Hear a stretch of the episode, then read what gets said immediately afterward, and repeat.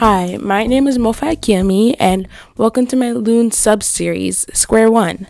Basically, every episode I talk about a different topic, mostly concerning social justice, and my goal is to just spread awareness in general. So, this episode is called BOC, which stands for Bodies of Color, and I hope you enjoy it. So, for a long time, we've only seen European beauty standards in the media, and POC have been pushed to the side and ignored, even shamed for their bodies. So, now we have the body positivity movement, which is all about inclusivity and appreciating the uniqueness of every single body that there is, no matter gender, no matter how they kind of manifest who they are. We just appreciate all of that. So there's this point that I want to make. I just wanted to bring this up quickly.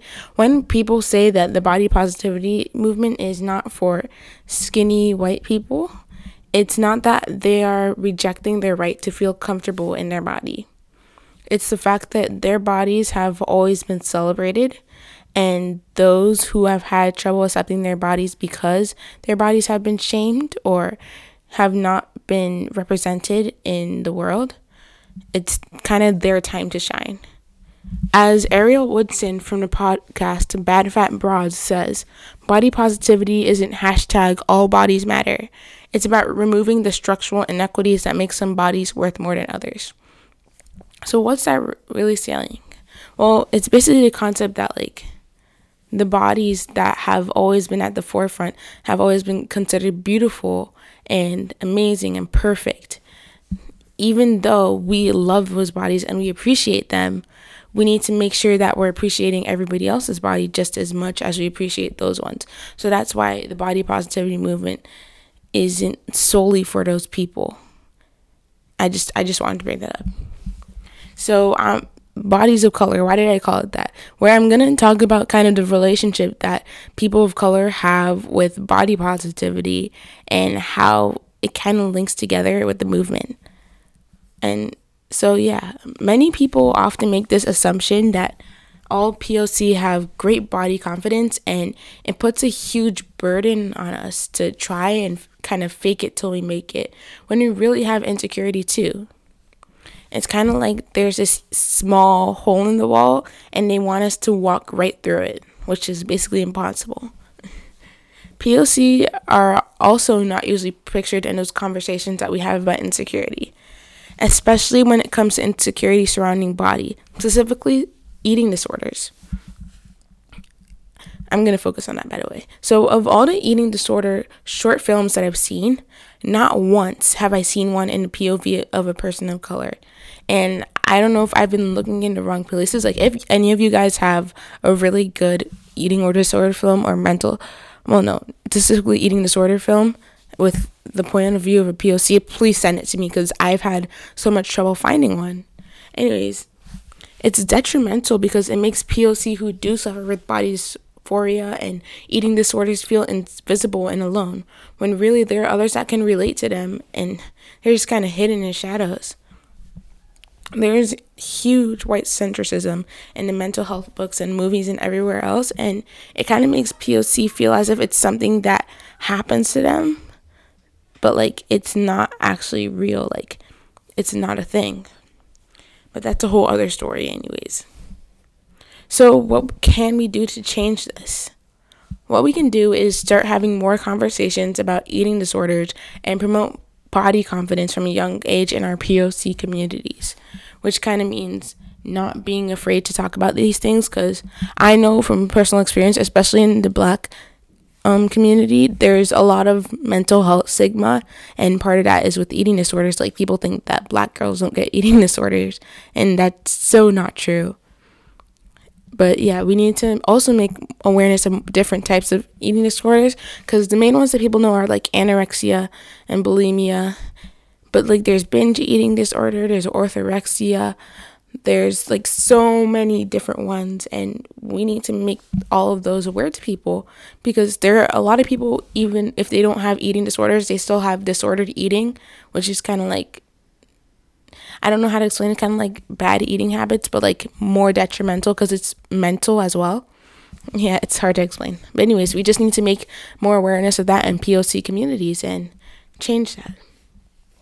So, another thing is how POC are often rushed into their sexuality due to racial fetishization. And what that means is the sexual objectification of a person based on race. For example, black men are often fetishized by people due to this stereotype of the BBC, which means um, they have a big member, let's say. And if you really want to learn more about that, just look it up on Urban Dictionary. I'm sure you'll find a lot of definitions there, but don't look it up on anywhere else. Trust me, don't don't. Anyways, their character and their personality are often overlooked. A big part of that roots in slavery, in that the bodies of black people have always been fetishized because they looked at people of color as beings made to serve people, not as people with real lives and real feelings. Another example for black people is the Jezebel complex, which is kind of the concept that black women, all black women, are promiscuous, and that still remains today. It originates from Victorian times because the English took a look at the cultural aspects in Africa, such as their dances and their semi nudity, and took it as a sign of them being lewd and uncivilized.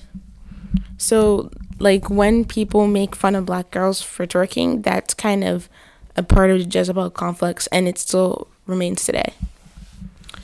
Another example is the fetishization of Asian women, specifically in America with the history of the wars in Korea and Vietnam. There's a stereotype that Asian women are believed to be submissive. There's also the history of fetishization of Asian characters in the media, like Dragon Lady who seduces white men or the submissive Lotus Blossom. Sorry, submissive Lotus Blossom. And there's this word that people often use to describe Asian women. I don't know if you heard it before, Oriental. And that's wrong because not only is Oriental not a race, but is is also used to describe objects and not people, which is just like basically what objectification is. Another example is the fetishization of mestizo Latinas, which means uh, mestizo means mixed, so they're partially native and partially Spanish, and that dates back to um, the colonization of the Latin America, meaning um, they the Spanish person had a baby with a native person, if you want to know. Had to flex a little. I learned that in history. Anyways, um, I've heard boys say that they want to fire you Latina, and there's this huge stereotype that they are violent and extremely polar in moods, and like they're really great in bed. And you know, overall, POC are so often fetishized, and it's a huge problem because they're often forced into space sexually that they might not be ready for yet. And it also puts them in a lot of situations for sexual assault because of these said stereotypes. And that's really bad. I mean, sexual assault is bad, we all know that. But at the root of it are these stereotypes and this mindset that people have that makes them think it's okay. Also, there's a decent amount of POC whose bodies mature at a younger age. And because of that, their bodies are sexualized very quickly. Like people think that since women have boobs, they're slutty, etc. And I want to note this does not only apply to POC. Like there are a lot of girls who mature earlier, but POC suffer especially because not only are their bodies being sexualized because of how they're growing, but also because of their race. And it's just two elements of their being that are being stacked against them. And it doesn't necessarily have anything to do with what they are. So these stereotypes are just terrible. We need to work hard to change them. I've seen a lot of change in these recent times, but, you know, the ultimate goal is always to have everyone be open minded and look past what they see on the outside to reveal what's on the inside. Me in particular, the body positivity moment, movement has helped me a lot. Growing up, I did a lot of sports, so I've always had bigger legs, and I can remember from the age of eight being worried because I thought I was huge compared to these other kids I lived with because I lived in a majority white town and a lot of the girls there were really skinny and light skinned and had European features and all that. And I was really awkwardly shaped, and especially when I began middle school, I just kind of grew bigger. And not only were people sort of mean, but I wasn't seeing people that looked like me in the media. And that really affected me because I tried so hard to look like these skinny people, but I was never able to completely reach that. More related to my blackness, I have vivid memories of kids making fun of my skin from I don't even remember when until high school, and even now I still kind of get these out of pocket comments about how dark I am. Like, um, they call me midnight there's even a point where I literally insult myself. Like I literally called myself a silhouette because I thought that if I insulted myself first, then they wouldn't be able to do it to me, which was wrong. But you know, it'd be like that. I also have memories of legitimately pinching my nose because I thought it was way too big and it made me look ugly. Spent so much time researching how to make my nose smaller and info on nose jobs. But now, with this new e positivity movement, not only am I seeing a huge variety of people in different shapes and sizes and colors, I also see different specific physical features like wide noses and different shaped eyes, and so many other little things that make all the difference. It has truly made a difference in my life and the lives of many others. I also want to talk again about feeling seen in the media and how that relates back to the body positivity movement because I recently had a conversation with a lot of my classmates and my peers, and a lot of them don't understand why it's important for people to feel seen. It's important for people to see people who look like them in the media because whether we like it or not, we kind of idolize the people we see on TV and it's not on purpose but we've also the way our culture is built especially here in america but also globally just or i'd say western culture the way western culture is built we kind of idolize people who get to be on tv who get to be in the news all the time because for some reason i guess if we're interested enough if somebody is interested enough to make a story about them then they must be better than us in some way or that's what we're thinking at least so that's why we idolize the media. And the reason it's important to feel seen there is because so often we take a look at ourselves and we pick out everything that's not perfect about us. And that's kind of the standard that we see there. So if we kind of expand the type of people that are in the media and the type of people we see up there, then kind of the standard that we have to measure ourselves to is not necessarily lowered, but it's added more dimension. And we need to realize that nobody is perfect. A big part of that is like realizing that the people on TV are actually real people and their lives aren't perfect as showed. But another part of that is having different types of people on TV. And that doesn't mean changing characters to be like people of color and just kind of like mishmashing random people like adding a gay person just not to be canceled. That means writing more stories with different types of people inside so that we can have a range of stories. And yeah, so in the end, all bodies are beautiful, no matter gender, ability, size, shape, or anything else. It's truly about the way we carry ourselves and the person who we are on the inside. I know that's really cheesy. It sounds like a huge cliche, but it's so true.